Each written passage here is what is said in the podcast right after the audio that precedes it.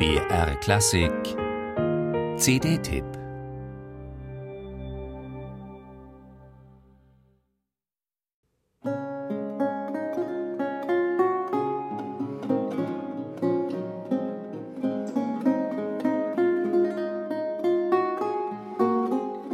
Darin unterscheidet er sich von seinen barocken Kollegen in Frankreich. Der belgische Lautenspieler Saint-Luc prägte eine Spielweise, die sich vom Ideal des Stil brisé entfernte. Bei diesem werden auch Melodien gespielt wie Akkordbrechungen. So entsteht ein verästelt fließendes Klanggewebe. Dagegen stellt Saint-Luc die melodischen Linien wieder stärker in den Vordergrund, verzichtet weitgehend auf das kunstvolle Ausspinnen der Harmonien und lässt dadurch auch die Gesamtform der Stücke klarer und unmittelbarer erscheinen. Das kann man auf dieser CD schön nachvollziehen, die Evangelina Mascardi dem Lautenisten gewidmet hat.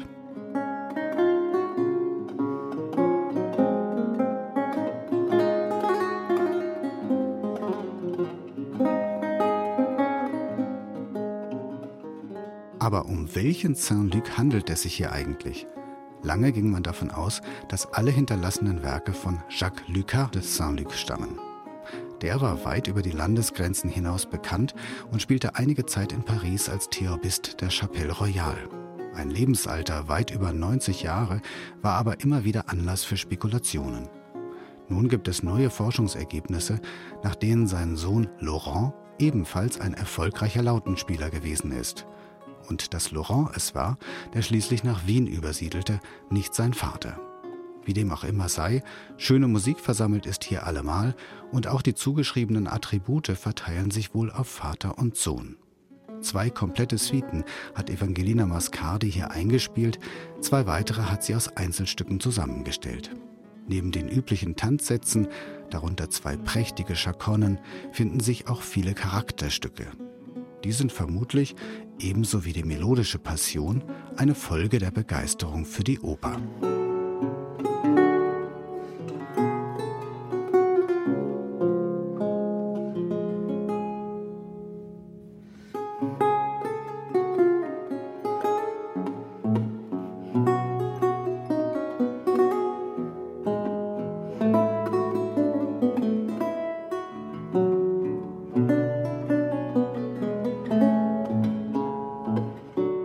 Evangelina Mascardi spielt diese Werke angenehm unaufdringlich.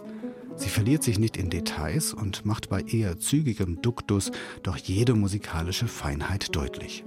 Ihre gekonnt und nicht ausufernd gesetzten Verzierungen fügen sich organisch in die Kompositionen und unterstützen die Anlage der Stücke bestens. Bei großer spieltechnischer Leichtigkeit behält Evangelina Mascardi stets volle Kontrolle über Ton, Klang und musikalische Gestaltung.